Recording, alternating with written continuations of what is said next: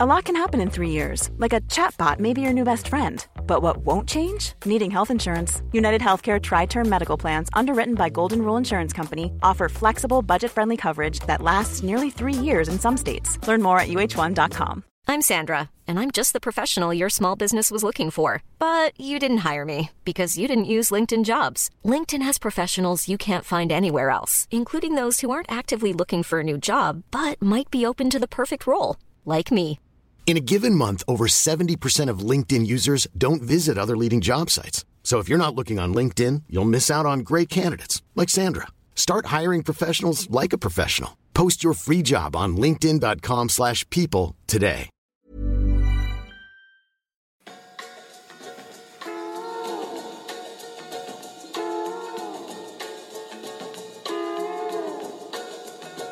people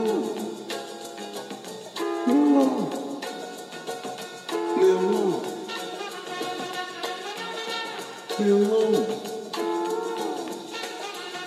Welcome to Achtung Millwall, the real Millwall fan show on this Thursday night. Time to just sort of del- delve into this week's Millwall content, looking back at a 1 1 draw up at Borough and, um, well, a bit of a collapse at Oxford, plus all of your other football stories from this week, including the sad news of the loss of Bury FC from the EFL. Joining me this week's Shoot the Fat, uh, the man himself, the godfather, the daddy, it's Mr. Nick Hart. As flies to wanton boys, we are the gods. Good evening, dear listeners. Good evening, chap. Good evening. And he is our version of Dale Winton. He is, he is young Mickey Avery. I'm surrounded by inflatable bananas and burgers down the aisles as we speak, Aaron. Enjoy, Enjoy to have you on. Um, Nick, do you want to touch on? Should we touch on Bury FC first? Obviously, Yeah, it's been going on for so so long, and obviously working um, in the game, I've, I've I've had quite a bit of it this week in terms of you know where we are and where we not where we aren't in terms of the story and whatnot. But let's just highlight a few of the facts. Is that um, Steve Dale purchased the club back in around the turn of the new year from Stewart Day, the previous you know chairman of Bury FC, who had spent copious amounts of money bringing sort of big names, if you like, from the lower league world into the club. Uh, Dale was is known as a man who is one of these sort of business rescuers, if you like. He rescues businesses Yeah. that are in trouble financially. Um, and, and put simply, he failed to disclose um, a proof of funds and whether he had the sort of money to continue to, to, to fund Bury FC to the EFL, um, therefore putting the club in, in serious, serious danger. And obviously, they achieved promotion last season, but you know this is this is calamitous. You just wonder about Bury. It's obviously it's in Manchester, but that northwest central sort of area, the Burys, the Oldhams, your your Mac- the Rochdales. Yeah. They're in big trouble. They're in big, big trouble. We've seen Bolton Wanderers be saved. They're another greater Manchester club. And and finally their their deal has been done. Although it did look like even though they were going to get a pardon from the EFL in terms of two weeks to sort themselves out, that liquidation could have been a possibility due to terms of their administration. But they have been saved. But Bury FC, you just do wonder what's happening next. Will we see a Phoenix club?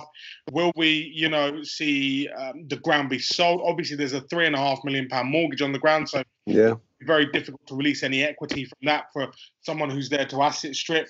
Um, and and and we look at the news when it when it when it came to us Tuesday evening um, that that about eleven o'clock that Bury FC had been expelled from the football league. Their share had been taken away from them. Very very sad news indeed. You listen to some of the stories around the place. What we're hearing from people is absolutely incredible. And obviously, I think we're going to go on to this. Is owners that love to come and and and asset strip and pillage and try and get their way. And and this is one man who's managed to get his way. What he manages to gain out of it, I am not sure. But for Steve Dale, you, he must be thinking, "Hey, I've got a club now with no league. I, I don't really know what I've got anymore." But let's discuss it. Go for it. Let's have your thought. Well, you, I mean, Steve Dale is a curious character. I mean, I, I've only, I, I have no particular insight into Bury's situation beyond what we've all read in probably in the last week or so, maybe a little bit more now, ten days. Whilst this this this um this car crash has unfolded in almost frame by frame by frame, you know, it's a slow motion car crash leading up to the to, to Bury being expelled the other night. And what we've seen is this very odd character, Steve Dale, um, making biz- ever more bizarre speeches on, on the radio, where he's, you know, he, he, his business seems to be. Um, I mean, you described him as a rescuer there, Aaron. I think that might be a, a very generous um, assessment. Salvager. Salvager. I don't know. I mean, you know, um, the, the assets of Bury, as far as I can tell now, apart from the, they've got a, a, shitload of debt that's that's led them to this this situation, uh, mis, mismanaged. You know, because I, I, think that this is a common theme for any of these failing clubs, and there, there are others which we may touch on. In, they always have um, a kind of a self-created element to them. It, this doesn't just land out of a clear blue sky. It stems from overreach, trying to uh, overextend wage bills, chasing the dream, as, as, as the as the cliche has it. But with with, with this guy Dale, he's a he's, I, the, some of the um, the speeches, you almost wonder whether he was a, almost like a parody. Is he trying to come across as a pantomime villain? You know, he actually said he had no interest in the football. He had no interest well, he had in knowledge that there was a club. He, didn't, he, he said he'd, done, he'd, never been there. He, done I mean, that that that piece live was absolutely baffling. When he turns around he's sitting in the studio and goes, "Well, I'm not from Bury. I never even knew there was a football club called Bury." Well, mate, this it, it kind of makes a mockery. Basically, he's shitting all over the EFL now, going, "Ha ha ha! You gave me a club," and I don't even know what, who they are. You know. I mean, there's all sorts of. I mean, I've, I've, David Conn, the um, the Guardian journalist, does huge amounts. There's one or two others. A, a chap, uh, Kevin Maguire, I think I've seen on on, on Twitter. Um, you know, with, with, a lot of analysis to a level that goes beyond my um, range of experience. But what seems to be the question is the the the, the fallout of, of, liquidation means there are debts to be settled. Who who owns that debt? Who's getting the money? There are, there seem to be companies involved in this the pyramid of, of, of debtors that now that now arise that have links with Steve Dale and, the members of his family. And then you you know as you've said earlier on there, Aaron, you've got the asset, the one asset the club probably does have that's marketable, saleable is is the ground itself, Gigg Lane, which is you know, I would imagine a development site potentially. That that would be the only way you're going to recover uh, much money in in a very short order. So, you know, it, it remains to be seen what becomes of any Phoenix, any AFC Bury, which I hope does. Um, you know, come to pass. We've seen what AFC Wimbledon has done in, in albeit in different circumstances, but there's still that same sense of a club being stolen from its fans. You know, li- quite literally in Wimbledon's case, and and de facto here. Um, to see it arise again is it seems to be possible. Bury seems to have a loyal, small scale loyal support, and it will certainly have the the the, the, the good wishes of the, of the football world. I think you know. 99.9% of fans across the board want to see Bury recover somehow. Whether that gets to be they get to be playing at Gigg Lane will be probably the the, the first question. I, I did read, read earlier on they're going to apply to the Northwest Counties League, a local league in the Manchester area, to to start potentially, I suppose, from park level, as as Wimbledon did, didn't they, when they, they relaunched? Yeah, they, they, they went into the combined counties. Mickey Avery, your thoughts, pal? Um, I think this has been a very, very, uh, very sad week for football, football fans mainly, obviously, of all clubs, because Bury with its history. The fact also as well, you know, this isn't a this isn't a non-league club. This isn't a, a, a park team who only gets a few lights or one man and his dog kind of thing. But this uh, this is a sad week for football. I think it's shown just how, if honestly, spineless and gutless the EFL have been through the whole thing with their fit yeah. and proper person test, which is utterly, utterly shambolic and proved to be utterly shambolic. And the fact that they allow clubs to get in these situations. Um, I, I know there's obviously the the spend and obviously the owners who who also do it, but the fact that this governing body allow clubs to do this and then sort of just like as you say stolen away taken away from the fans i mean aaron your your point last week um on on the show i think it was last week or the week before and I, I, implore all of the other listeners to listen when you when you listed about 10 to a dozen clubs that potentially this could happen to um, you know at league one level and a lot of these clubs who who are in such financial trouble and it does make you think a team a team like Bury let's not forget last season they were League Two runners up. So financially, they're probably their rewards through getting promotion was more than if they would have stayed in League Two. So they, in theory, probably got more money. And they've still ended up going bust without playing a game. I think that the fact that you've looked at that league table and other teams' fixtures are affected by it. For example, Accrington Stanley, first game of the season. Um, I think it's Andy Holt, the chairman, isn't isn't he? Yeah, yeah, yeah. Yeah, he he was he was putting tweets out. Um, I remember I, I, I may be misquoting slightly, but when he sort of said, you know, why why do Wycombe essentially get a sort of free pass and play against a youth team of Bolton Wanderers, Mm. and we we don't, and we're playing catch up from the first game. You know, it, it has it has major major implications. Why on earth? Sorry if I'm going on a ramble here, gentlemen. Apologies, but why on earth the EFL allowed Bury to start the season knowing that there was the chance they could throw them out the league and made this even worse, I, in my opinion, um, is another thing. And also, as I've said to Harry previously on, on other shows, I think this is going to now massively put the EFL under the uh, microscope and uh, they'll be scrutinised massively. They, from, they from need to be. to Let's, let's be fair. They need to be. You look Absolutely, at absolutely. so yeah. many different clubs who have had absolute shit thrown at them. Going back to, you know, Nick, remember, and in fact, Mike, you remember, you know, the York Cities back in the days, you know, Rushden and Diamonds, Scarborough, Yeah. all these clubs that have been completely mismanaged. I mean, Rushden and Diamonds were a club merged together, and then hmm. effectively the fact that they built a stadium, the geezer from Doc, Dr. Martens built a stadium, didn't he? And That's right, They yeah. couldn't afford it, and and it, it sent them under. You know, you look at the fact that you know the FA hired this three-man commission, and they sent Wimbledon fucking off to MK. You look at that. You look at other clubs that have been put through the absolute. Look at Aston Villa. Clubs allowed to exploit this FFP bollocks FFP rule put themselves into such danger where Villa, when they lost against Fulham in the playoff final, were how many days away from going bust completely? And luckily they got themselves a buyer. You look at Oldham, you even Sheffield United, they've got problems at the top at the moment where half their ownership aren't getting on. Oldham have got problems. You know, you look at um also there's there's so many clubs. Reading, Reading were being asset stripped by by the Thai owners before.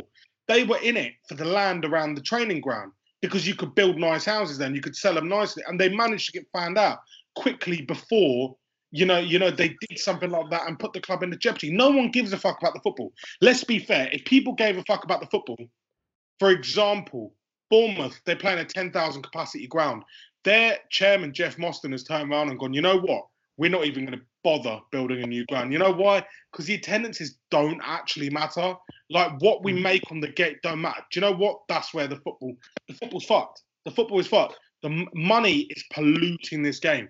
The Yeah. sanitized Premier League has polluted it. Sky have polluted it. It's just, it's just going to the pits even more and more Mm. and more. And then a kind of comment on that as well. Sorry, sorry, Nick. Um, No, sure. one thing that absolutely sort of uh, made me feel sick to my stomach was the fact that they did that deadline day thing Oh. for Bury. Oh, the Sky was- TV was deadline day. Absolute disgusting. If, Like, if Jim, that- Jim that White couldn't get any lower in the eyes of appalling. Millwall fans, he Yeah, certainly was- helped, certainly yeah. did there. And and and the thing is as well, this is where. This is where somebody should, someone from the EFL should have said to Sky, because there is no way that's that that has just happened. Sky would had had to have sort of got that approved before they put that out. Why no one has thought this can't be right? You know, there, there's young children. I saw a t- I saw a tweet that um um a gentleman put out where he said I've now had to explain to my 11 year old niece why I can't take her to the grand anymore. You know, there's the articles where the gentleman There's the old buried chap. his- who- Yeah, yeah, who people. buried his brother yeah, between the yeah, goalposts, yeah, and that's the only chance he gets. It's it's absolutely disgusting that these skies and the Premier Leagues and or, or sorry, not the Premier Leagues, but your the idea of getting into the Premier League has caused this to happen. It's appalling. It really is. Achtung, Millwall. Normally, being a little extra can be a bit much, but when it comes to healthcare, it pays to be extra. And United Healthcare makes it easy with Health Protector Guard fixed indemnity insurance plans. Underwritten by Golden Rule Insurance Company, they supplement your primary plan, helping you manage out of pocket costs without the usual requirements and restrictions like deductibles and enrollment periods. So when it comes to covering your medical bills, you can feel good about being a little extra. Visit uh1.com to find the Health Protector Guard plan for you. I'm Sandra, and I'm just the professional your small business was looking for. But you didn't hire me because you didn't use LinkedIn jobs. LinkedIn has professionals you can't find anywhere else, including those who aren't actively looking for a new job but might be open to the perfect role, like me. In a given month, over 70% of LinkedIn users don't visit other leading job sites. So if you're not looking on LinkedIn, you'll miss out on great candidates like Sandra. Start hiring professionals like a professional. Post your free job on linkedin.com/people today. Mother's Day is around the corner. Find the perfect gift for the mom in your life with a stunning piece of jewelry from Blue Nile. From timeless pearls to dazzling gemstones, Blue Nile has something she'll adore. Need it fast? Most items can ship overnight. Plus, enjoy guaranteed free shipping and returns. Don't miss our special Mother's Day deals. Save big on the season's most beautiful trends. For a limited time, get up to 50% off by going to Blue Nile.com. That's Blue Nile.com. I think.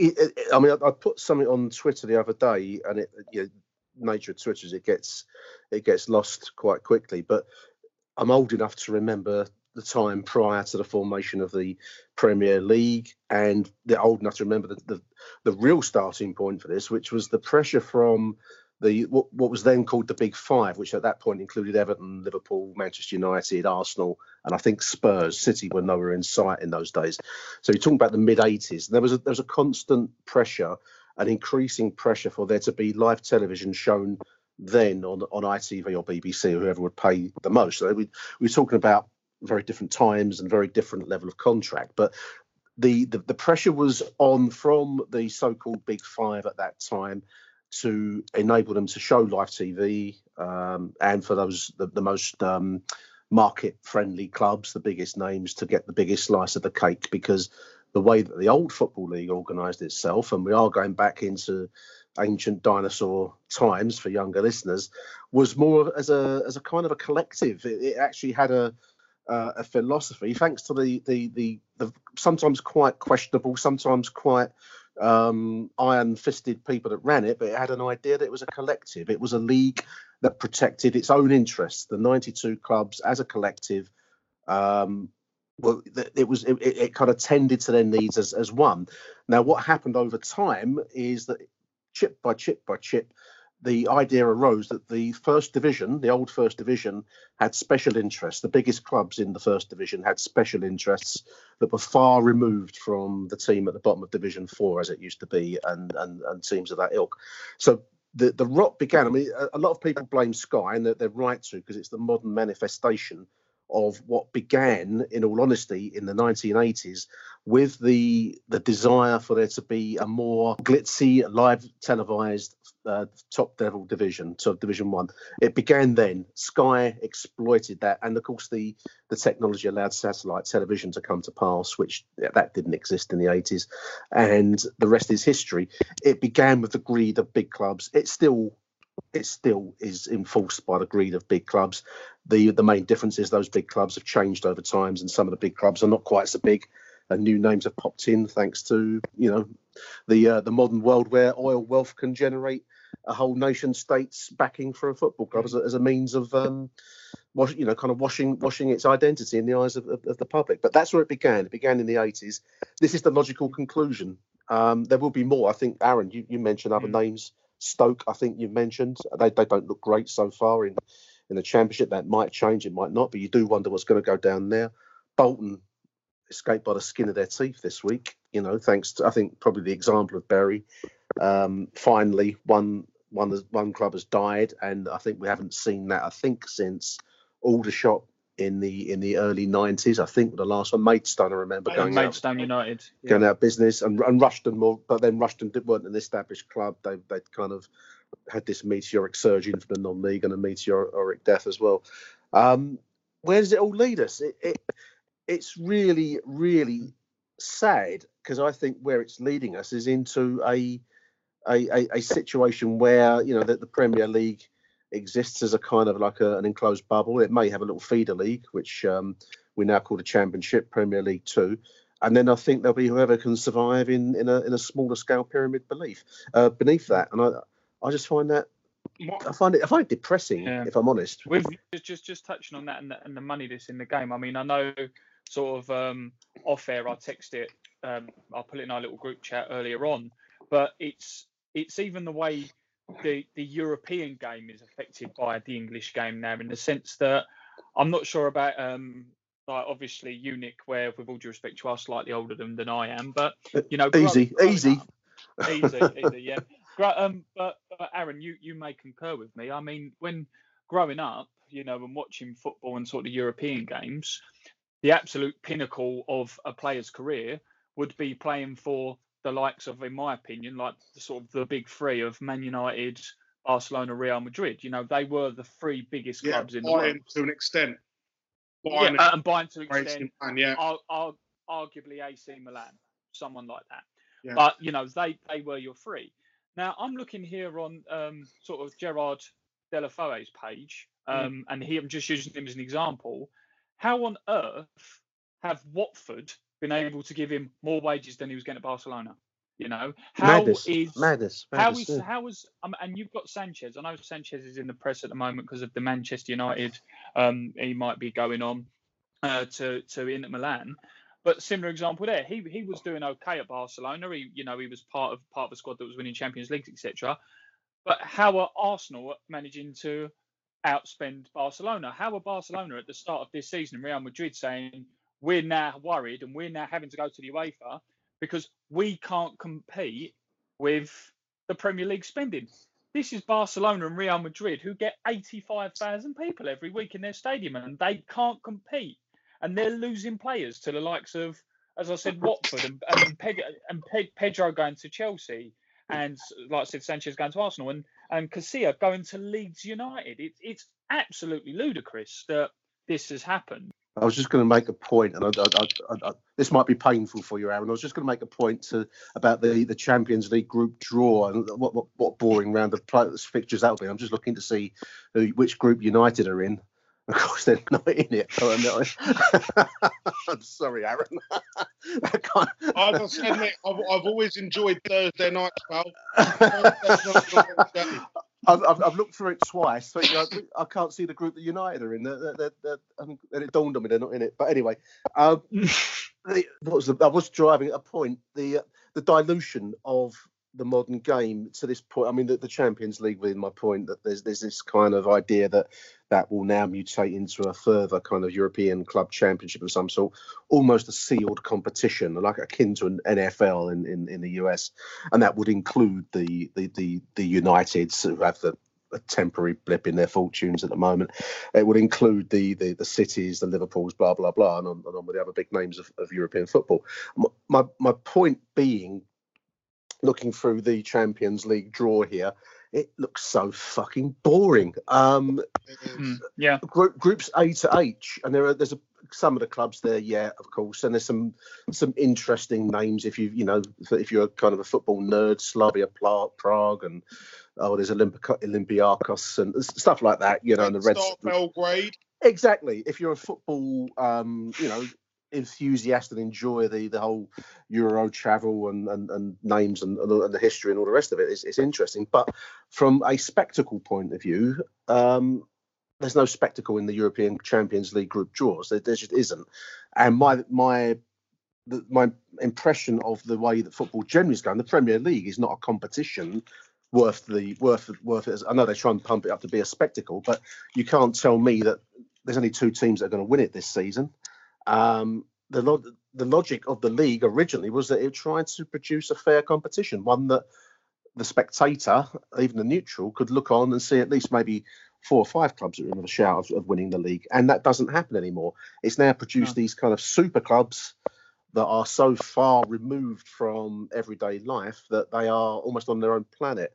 I just find it deeply boring. Um, you know, slightly different subject, but we need we nearly drew West Ham in the in the League Cup this week. We hadn't messed up at Oxford. The, the, these these ancient rivalries are becoming diluted. You know, um, where does it all lead? It leads to it leads to a pumped up, pointless, boring, empty money making machine. And the only solution to that is for people not to watch it, but that won't happen. It's it's too much of a global machine now. That's that's that that's it in a nutshell. With all due respect, Nick, when Alexis Sanchez is making 26 million pounds a year, and and and you know Wimbledon are crowding two two million pounds to, put a roof on their new ground, and Bury yeah. need however much it is, two or three million pounds for them, and Bolton needed two or three million pounds. It puts it all into context, and you're literally sitting there going, "What the actual fuck have we created?" Do you reckon the Premier League bosses sit there and go, "What the fuck have we actually created here?" No, no, I yeah. don't. I, I, I, they should, uh, and it begs the question. I mean, we started off with Barry uh, because it's an important question that it should it should bother everyone that's listening to this show. It goes beyond mere club loyalties, in my opinion, because it goes to the very heart of what the football league and the Premier League, which are still included as, as one one entity, really, although you know they would see themselves as a separate competition entirely. But it goes to the heart of what do you want football for?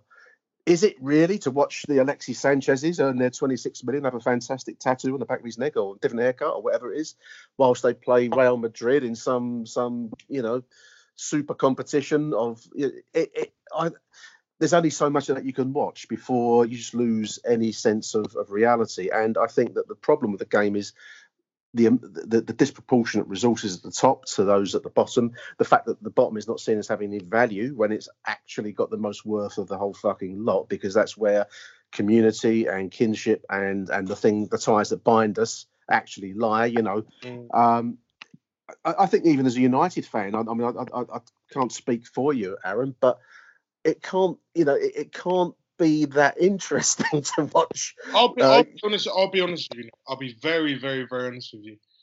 Um, I've I've fallen out of love with the Premier League. I've fallen out of love with my club a lot because I feel very disenfranchised from them. You know, going back 20, 25, sort of 25 years or 24 years that I've been going to watch Manchester United, I just I remember, you know, times where you actually feel like part of the club, part of like a family. Yeah, yeah. Now you don't feel like shit you, you we're treated like a number. We're treated as part where we are we are customers in this giant franchise that is the Manchester United brand. Now, with all due respect, people turn around to me left, right, and centre and go, "Oh, your club is spending this, that, the other, blah, blah, blah, blah, blah." I couldn't give a fuck. Do you know what? I'd rather have that than it going to the back pockets of them leeching Glazer family. And and and with all due respect, I've always I've always said if if I was if Manchester United were to join a European Super League, I, I, I'd actually stop supporting my club because I don't believe in that. That is completely and utterly wrong. I believe in sort of the the um, the the the, the sort of the I don't know what the word is. The I believe in the fact that the football league is effectively king. The football league and you know having a basic football league on a week is is what is, is our bread and butter, and we shouldn't be taking that away from fans just to sort of suppress the the greed from and the want from from sort of foreign countries. And and to be fair, I again I would not support United in in in that in that um, Super League, you know, and, and it's it's it is highly depressing. Look, with all due respect, you know, in terms of you know winning and winning leagues and whatnot, of course everyone wants to win things, but to be honest, that doesn't bother me right now. What bothers me is that we are basically just a stupidly good money making machine, and that is all we're good for right now. Um, mm, and, and I, I, it doesn't really bother me anymore. It's I've kind of I love it. I love United. I love Manchester United, but it's kind of it's put me off big time. Achtung, Millwall. Do you know what? Do you know what I found funny is on the I was driving back from I was at Forest Derby on on um, on on Tuesday. You know what? By the way, Nottingham Forest, shit, what a ground, city ground, what a place. It's, it's a lovely, lovely, lovely town. It's a, it's a lovely location, don't they? But you know, you get that. That's what a proper rivalry is. You know, that is what a proper rivalry is. Not this bollocks that we're just seeing hyped up by Sky. But I was listening to Talk Sport, and in particular, uh, I fuck, fuck it, I know him, Goldstein and Cundy on Talk Sport. And the way they were talking about sort of this Bury thing, they they were I don't know. There was no sort of knowledge. There was no accuracy. They were sort of skirting around the fact of just taking calls from Bury fans, and that's where I respect people like, you know, my colleague Mark Clement, Clem from yeah. from the yeah. because he actually goes and researches these stories. He's actually interested in this, and and to be honest, I feel like quite an affinity to him. You know, going and watching Premier League football is all well and good, but you, it's just it's bollocks at the end of the day. It's absolute bollocks. And these guys are obsessed with football and some uh, Premier League football. And someone actually tweeted Goldstein and Cundy, turning around going, "It's people like you who who Yeah. who, who Yeah. are fucking, you know ruining it effectively. You don't give a fuck Mm. about anyone else. I mean, genuinely, I've never ever listened to a radio program more where they give a shit about the football. They don't give a fuck about the football league. But, but that that lies at the heart of it. Um, I mean, Yeah. one of the, one of the questions I've written to myself is where, what what what next? What happens next? And there's loads of calls. I mean, I've been reading the various columnists have covered it so well online, the Guardian, you know, and, and others who have covered this this whole saga. And what next? What can you do? Well, lots of calls for a review of the EFL, um, more rules on caps of wages, all sorts of stuff.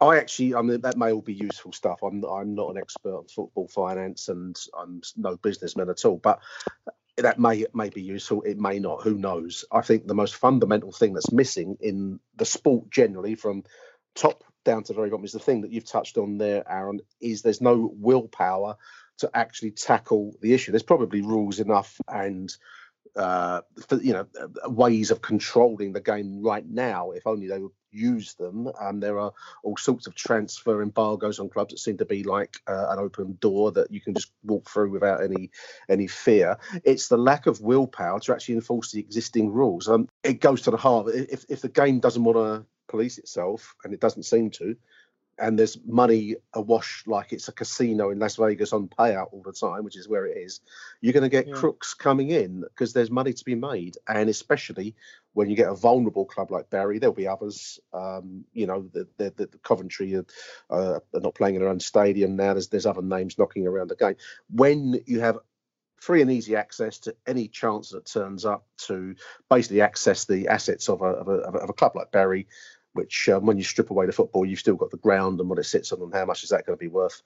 Um, Mm. you, you, you reap what you sow. There's no willpower in the game, and I don't see it out there at the moment. There's lots of people wringing their hands, but there's no willpower to actually tackle this problem.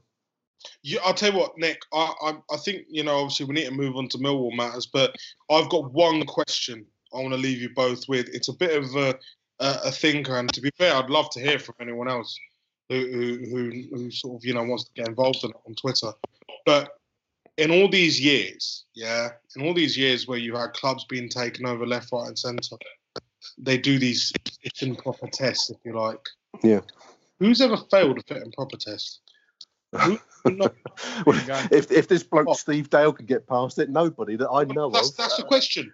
You look at all these owners. I mean, I look back at Laurence Bassini at Watford. The, the absolute asset stripping this guy was going to do, and luckily, thank God, he didn't get his hands on Bolton because he would have done the same. Becchetti at Leyton Orient. Look at him. yeah, yeah. Destroy the club. Destroy the club. I mean, just to take it to a Millwall, a Millwall touch before before you, you come in there, Mike. Um, we are incredibly lucky, incredibly lucky. This this this really could have been us. I don't know how. If sometimes you know, some people know, many people in the Millwall scene don't know how close we've been on a couple of occasions to going bust like this, with no you know no obvious saviour. We are incredibly lucky to have uh, someone like John Berylson who um, does fund the club. He does pick up the losses. Um, you know, many many people have had much to say over over the years about the the lack of ambition of our club. But Jesus Christ, give me lack of ambition over what's going on at Bury right now, where there's no football club at all, and they're talking about the Northwest Counties League. You know, if if, if the worst you can say of, of Millwall is that we we have a manager that sometimes has a little bit of a negative attitude at critical points of the game. Um, I can think of a lot worse situations to be in. We're very lucky. Um, long may that continue, and God help Mhm. us if it doesn't. Yeah, I, I said exact, exactly the same thing this morning to someone, someone I know. I said, I said I'd rather be bottom of the championship but go every week than not have a club to go to at all. Absolutely. Achtung, Millwall. Nick, shall we talk about Boro? Yeah, um, interesting game. I, I, I watched it. I got a stream, but managed to watch it. Uh, couldn't go up there last last Saturday, but I managed to get a, a sense of it. I thought we did okay. We, we were looking quite bright at times last week with uh, four four one one formation. The, the the uh, tacticians out there will uh, interested to hear that. So, some decent chances in the first half, I thought. Um, we did concede a sloppy goal in the second. It was basically a, a, long ball down the middle, put away nicely by the by the Boro striker, and then we brought um, Tom Bradshaw into the game, and we we we opened up.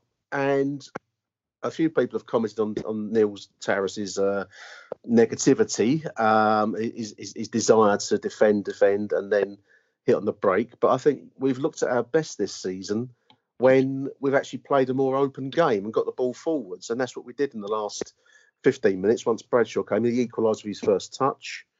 Uh, and then we went close a couple of times, and, and almost at the death, we, we we we should have nicked it with Smith again at the far post.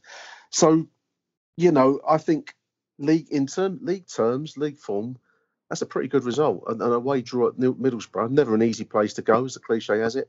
We've never done much up there, and we've gone there. Yeah, we've fallen behind, but we've looked good. And I think if we can develop the the best parts of our game that we're seeing, and then we'll probably come on to the Oxford uh, comedy uh, comedy of errors.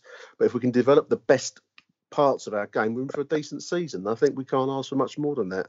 No, I agree. I agree. It's um yeah, I think one all uh, at Boro away, especially, I would have uh, sort of bit your hand off for in like before the game. And, and like you're saying, Nick, that's not just a tough place to go. That's uh, also a team I think we've only beat twice in the last ten meetings. And we should have won so, there, Mike. We should have we should have won and, it. And we should have won exactly. But more importantly as well, I mean, everyone's saying about these negative tactics Neil Harris is playing and having a moan and like you're saying, how they're shut off the game.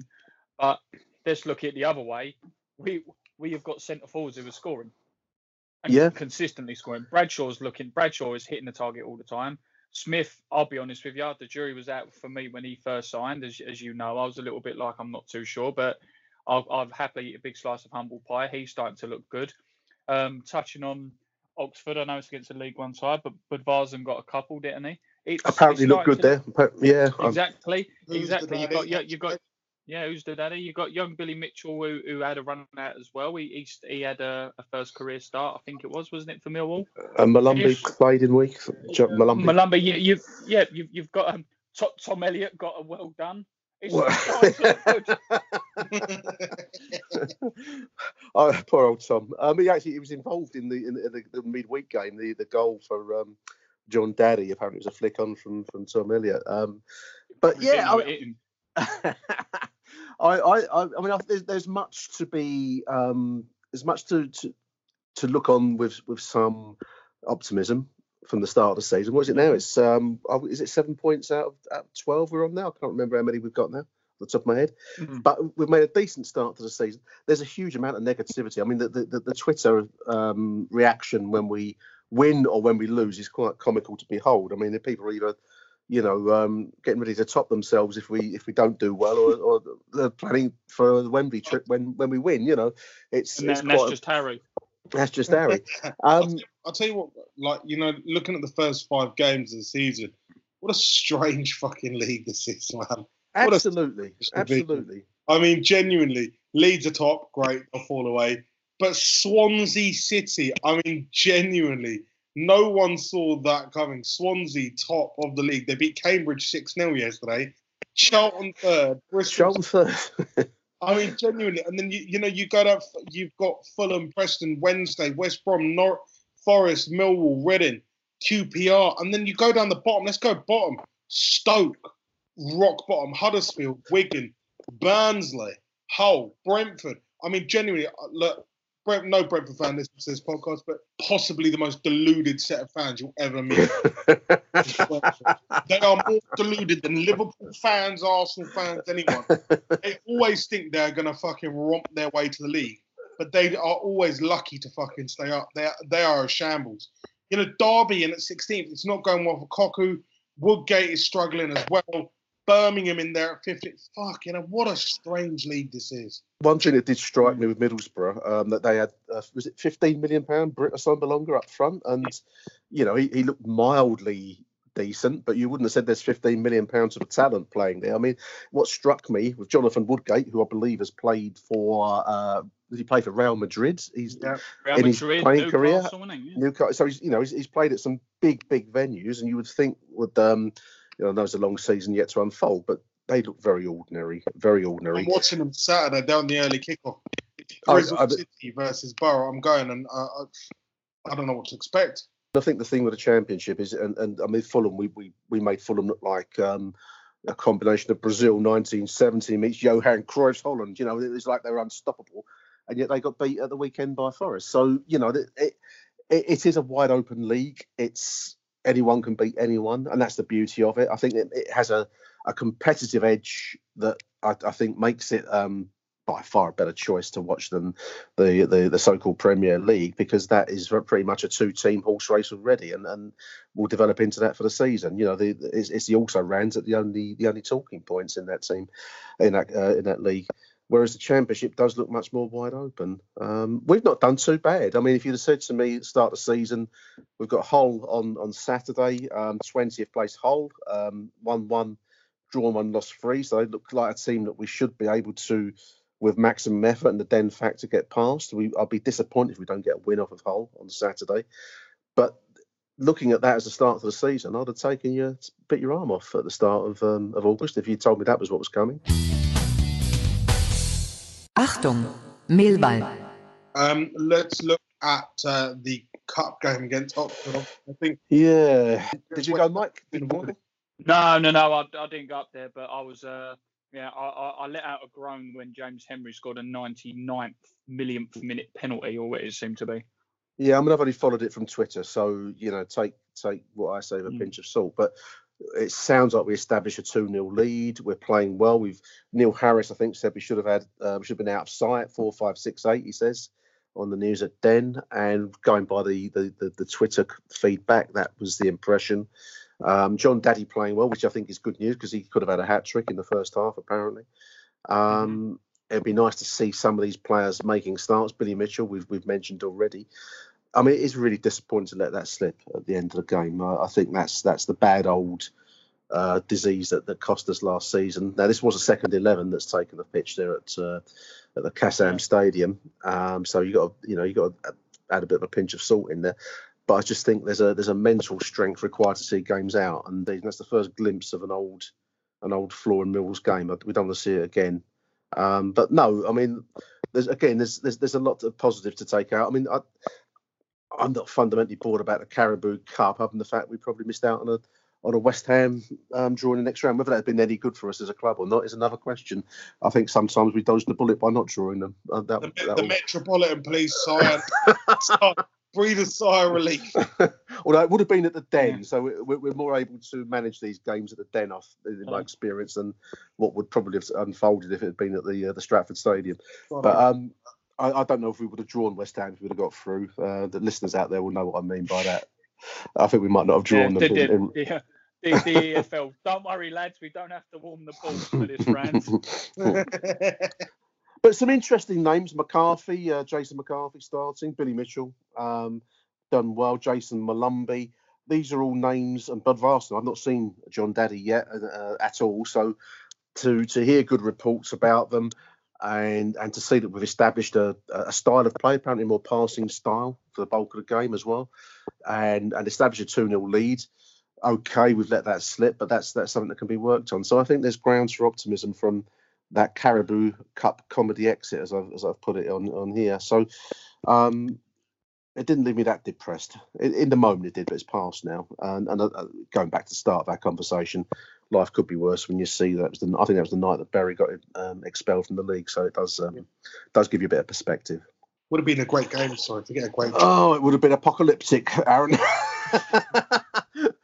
if you think the if you thought the Everton game would have been um, a big atmosphere, that would have been that would have been that times two. A midweek game against West Ham would have been um, something else. So um, there we are. It wasn't to be, and uh, thanks to the penalty shootout, which we didn't do very well in. Two just two converted penalties out of the the, the five I think that we had. I don't think they only needed four It's, it's a luck of a draw. It's a luck of a draw, mate. Yeah. Um, but onwards to Hull City on Saturday. I think that's the more important fixture. Um, 15, I mean, we've made the point a couple of times in this show and make it again. We've had the home games both generated good crowds, 15,000 crowds. I'm hoping that we'll get a decent crowd again on Saturday. Whether it'll be that amount, um, how many will travel down from Hull, I don't know.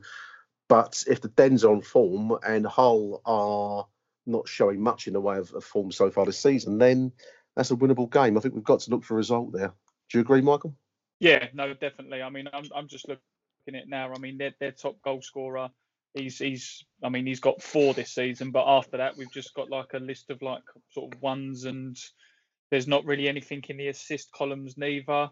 Yeah, I, I think it's there for the taking. We're apart from that, as I said, apart from the Oxford result, we're we're still sort of semi riding that crest of a um, sort of a positive wave at the moment. We've had a good start to the season, and as, as silly as it sounds, you know, to me at the moment, the uh, the points we're getting are keeping us away from that relegation zone. And I know it's very very early in the season, but it doesn't as as we were saying about Stoke, it doesn't take you long when you're not on a good run to get dragged into that. So the more wins we get at the moment, the better for me. And for the international breaks looming, I think it's probably come at a good time for us just to regroup, get a few mm. knocks and bruises and scrapes out from un- underneath us.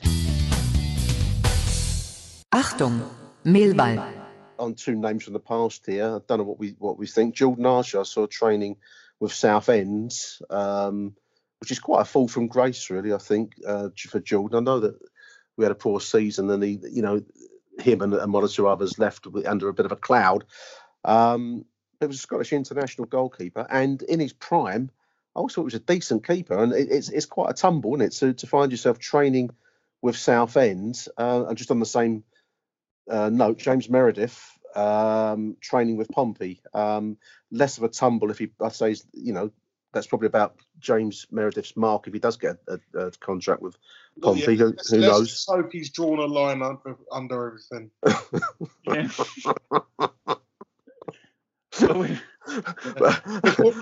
I'm just going to carry on. I'm going to carry on after that. Before he crosses that white line at Fratton Park, I think should think about his actions there we are. There we are. So, um, so there's a little uh, Ben Marshall's disappeared without trace into a, a world of um, whatever wherever he's gone to. Who knows? Knows where he's gone to. But it's just interesting to see those two names from the past there cropping up. Sh- shall we take a look at some of the bargains of the Casbah?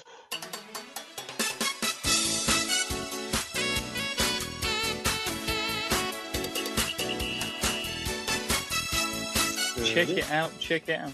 Supermarket sweep. Away you go, Michael. Let's go for supermarket sweep, complete with his perm. It's uh, young Mickey Avery, our very own Dale Winton, uh, telling us about the bargains that we can find down the aisles in the club shop this week. Lead us away, Mickey. Well, lead us away. So I'll tell you what we'll start with. So, Aaron, and Nick, and listeners, you may have noticed that summer is gone and the days of the 30 plus degree heat are over. It was pleasantly so cool you, today. Pleasantly cool it, today. It wasn't too bad. It wasn't too bad. No. So, so are you one of the more hair follically challenged members of our fan base who gets a bit nippy as the dark nights draw him? I'm lucky in that front. I've got a good head of hair here, mate. Well, I've actually. That's good. Yeah. yeah. I've got a flip bun. So, yeah. but do continue, Michael.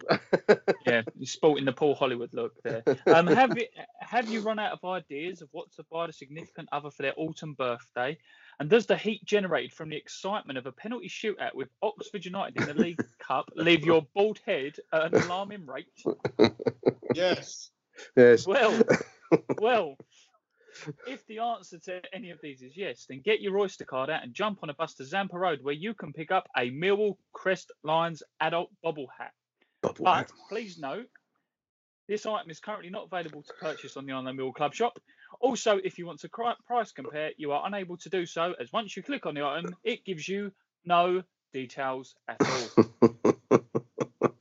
so the item is shown, but there's no there's no ability to buy it, and there's no price, even if you did have the desire to buy it. As ever, uh, it's wonderful and, stuff. Um, and disclaimer: your short-sighted grandmother could probably knit you a better one than this glamorized tea tea cozy.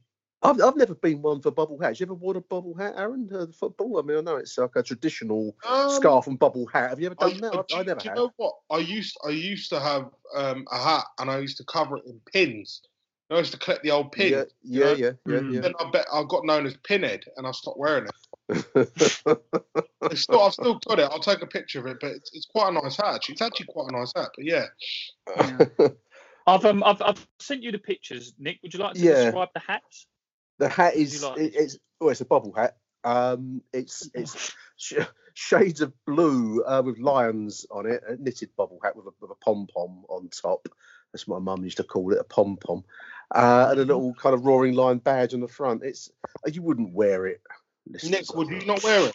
No, no, not really. It, I, would, I, would, I would overheat. I'd have sweat pouring down my my head. I'd, I'd, I'd, I'd heat up too much with that on my head. So no, I wouldn't touch it. You may choose to, dear listener, but if you do, unfortunately, you've got to wait because it's not available in the shop at the moment. So Mm. it- if you do choose to wear it, don't come near us or get pictures taken with us, please. No. No, I love the next. I love the next item, which is um, a best wife ever. Best wife ever implies you've had more than one, doesn't it? Uh, There's been other ones, that are, but not quite so good. Best wife ever photo frame. A photo frame. Uh, now I'm a little looking at it. It's it, it's it's a ten by eight photo frame. Thirty pound, twenty nine pound ninety nine. How much? How much thirty quid for this shit? Um, and it's got best wife ever. Does that is that a personalised one, Michael? You've you've re- researched it. Um, I'm, I'm Yes. Uh, you'd put your current wife in there, I guess. Would you? Uh, with with um, well, I, I can do I can do the QVC intro if you like. go go for it, mate. Yeah. So, so, so, so, is the missus annoyed with you as you spend most of the time talking about the Lions? Talk about nothing else, mate. Yeah. Yeah, basically, yeah. Does the wife get slightly agitated that you get all hot under the collar watching Mill highlights on the crest rather than cozying up on the sofa with Fifty Shades of Grey? Fifty Shades. And as, and are you looking for a bitter divorce? Well, if so, click on the personalised section of the Millwall Club Oh, shop is because for the personalised. bargain price, yeah, personalised bargain price of twenty nine ninety nine. You can be the proud owner of a best wife ever photo frame. So show the suffering woman in your life that she's the only one for you with a navy blue print showing her dedication to the South London side. So note, we at AXA Mill will take no responsibility if she uses this as a weapon against you after she opens it. Also, you are only allowed to insert a forename. So if this present ends your marriage, you can find a new oversized shirt wearing darts player whose name resembles your previous spouse. So I'm, I'm I'm looking at this this product, and it, you, you've done like a screenshot of the product, and it's basically a photo frame. Pretty much, you could buy at any supermarket. I'd say, um, you know, snap frame. It looks like ten by eight, and it, a- you, you must you put your own image, your own, or your wife's image in there with. No, no, no, no image. how does it work? No No image. image. It's a photo You frame, put- basically. You just Oh, put the yeah. name. Where does the best wife ever? What, what, oh, I see. Right down the bottom there. So Yeah. best So best wife ever. Just to describe it to listeners, it, I mean, it's a photo frame um, with a blue background and a, a roaring lion badge, and then in, in kind of black and white font, you've got the words "best wife ever," and then forename and wife name. Does that say? I can't. It's gone out of focus. Forename. It's like something out of The Handmaid's Tale. Forename and wife name. It's like off red or something like that. You put your put your wife's name in there. Um, no, it says no. It says number one wife. Num- oh, number one wife.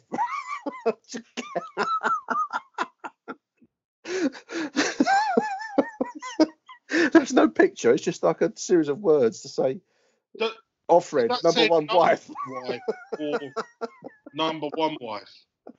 it's, it is utter. Just out of interest, oh. do you have to have a wife to purchase this, or is that is that Oh, well, They like live, if you want to live a fantasy world where you did get married, you wife, had an accident wife? Oh yeah, the sad But the, and the thing out there. is as well. The thing is as well. This this one thing that does make you think. Now, is this a clever bit of marketing, or as we know from the utter shit and lack of spell check from the club shop, the fact they've put a full stop after every word was that deliberate? Well, it's not. It's, it's best wife ever on the product, um, and then your name and number one wife underneath that. Sounds a bit. uh, Oh, uh, uh, anyway, um, but in the in the in the um, spiel, it's just best wife ever. It's like one sentence, isn't it? It's not. So who knows? I'm not sure it makes much difference because if I think if you produced this as any kind of gift, you're probably on the uh, on, you're on the back foot marriage wise. You- You're probably you're, you're, You're- you're on floundering. that if that's what you produce as a gift. Yeah. Wonderful stuff. I I, I Yeah. I thought I thought you had your own picture in there, but clearly not. It's um, No, would you spend thirty quid on that?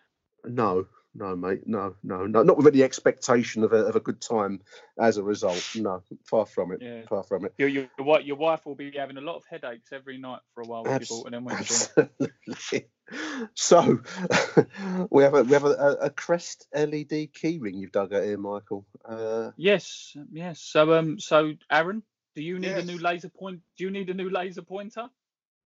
I always need a new laser pointer, mate. Well, has that has that UEFA ban for trying to blind the opposition expired, and you're itching to stop the championship's finest scoring against the keeper? Yes.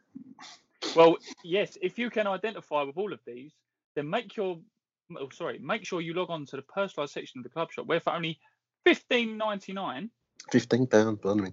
What? you could be you could be the proud owner of a Millwall FC Crest LED keyring.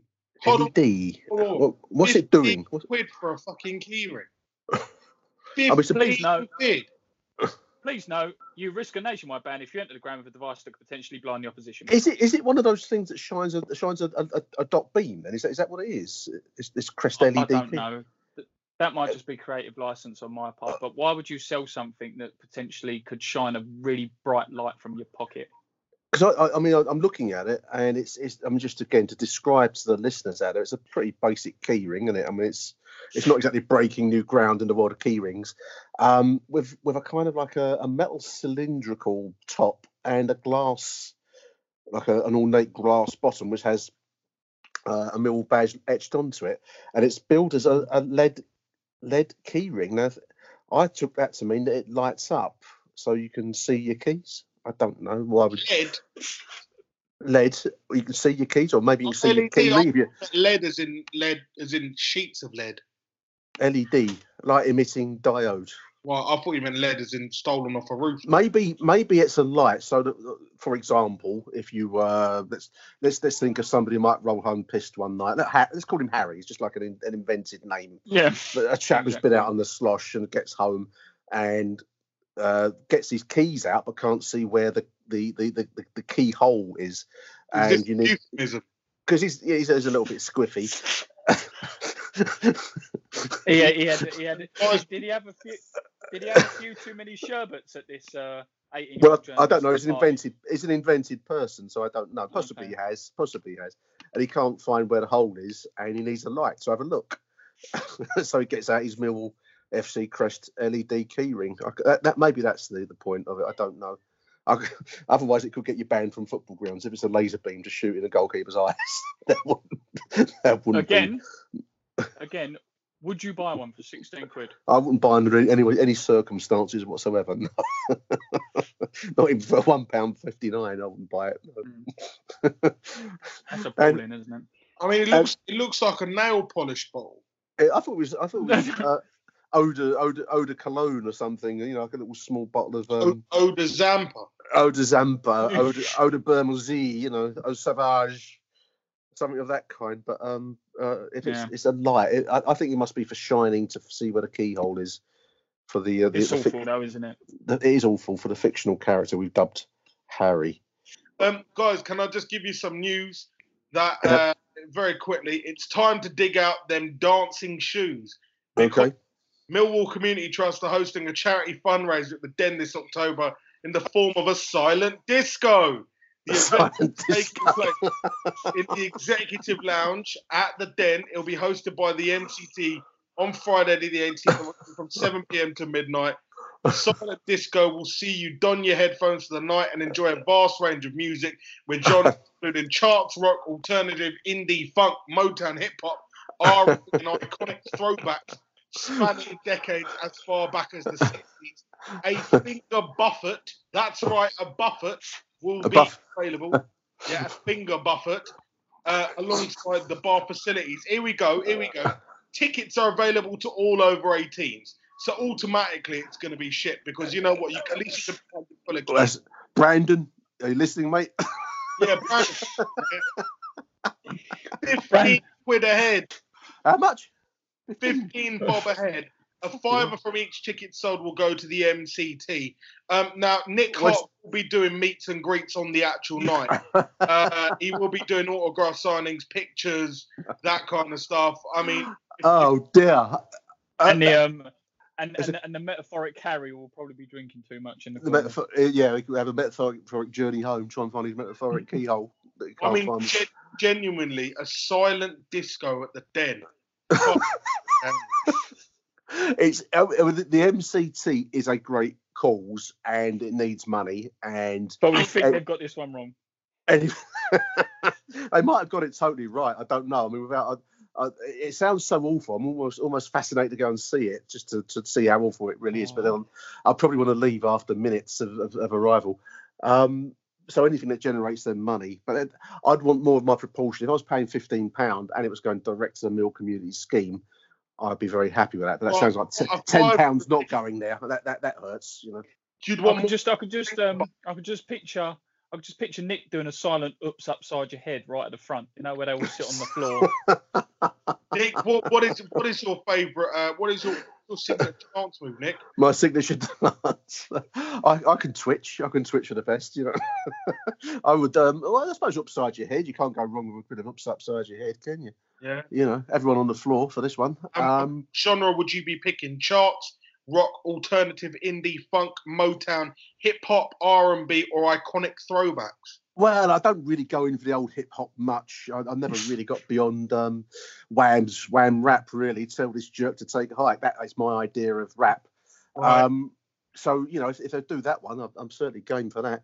Um, a, bit of Born to Be Wild by Steppenwolf. I wonder if they do that one. I could ask the jock there, couldn't I? You know, do the old uh, Hmm. slip him slip him a fiver or a tenner to play. You know, play decent stuff. But You, Born you, to- you'll be will you, will you be wearing a Cuban heel that evening? Absolutely, mate. Absolutely. Keep me off the dance floor. The Cuban heel and the old leather jacket. Nick Hart will be there. Absolutely. What, what a bizarre event. That's almost it's almost fascinating. It's horrifically fascinating. Is that? I wonder who's going to go? Uh, Who will go? These Is are so many questions. So many questions to it. is it the night before a home game or is it the week of the international break? I don't know. I think I'm. October. I think I might be away for it, whatever it is. either, either, either, either way, it's a Wait. sellout. I might be doing a week in prison for that week. it's, it's, it's the night before Brentford away. Brentford away. Okay. Well, I'll, I'll, There I'll, I'll. I'll, I'll, I'll, that- that gives me some time to think of an excuse for not going to it. You know, but let's let's dwell on that. But what what a bizarre event that is a silent disco. I wonder Um, if they'll have a little club shop stall. on the- right. Se- selling the key rings and best wife ever um, Yeah. photo photo Yeah. frames. Here, here, Yeah. here you go, Mrs. Hart. A night out in, in central London, Millwall Football Club, and here's a nice frame picture for you. I, while we I think you should do that, Nick. I think you should take her, take her up the den just for a little So- silent disco. an evening out, you know. Uh, let's have your Predos. Millwall taking on Hull City at the Den Oh, Saturday, 31st of August, 3 p.m. kickoff in the Championship. Nick, I'm going to back the uh, the Lions to maul the Tigers. I'm going to go Millwall two, Hull City one. thank you very much, young Michael Avery. Don't forget to say it properly. Mill FC 2, Hull City nil. Very good. Uh, Mr. Paul. I'm going for Millwall 3, Hull nil. That's 3 0. 3 0. You're ambitious with your, your predictions. You were going for a four-one win last week. Actually, we probably we, we probably could have got a few there. So uh, maybe you're not far off the beat. But we, we, it was, you know, I admire the optimism there, Aaron. I, ho- I just I just want to see I want to see the daddy score again. Jon Dadi. Let's hope so. Exactly. Uh, that has been Achtung Millwall for another week. Thank you everyone for joining in. It's just a bit over an hour. Hopefully Nick don't trim too much out, especially the bit about the disco because that was quite good. Uh, a great week. Don't forget to tweet him at is it CBL underscore mag. Underscore magazine. There you go, CBL underscore magazine for your comments, queries, suggestions, and disco requests. All that is left to say, young Michael is. Bye for now.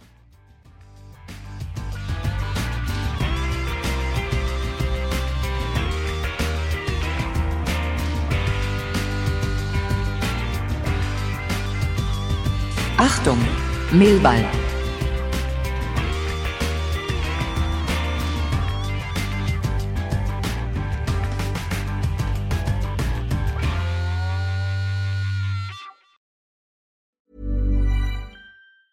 A lot can happen in the next three years. Like a chatbot may be your new best friend. But what won't change? Needing health insurance. United Healthcare TriTerm Medical Plans are available for these changing times.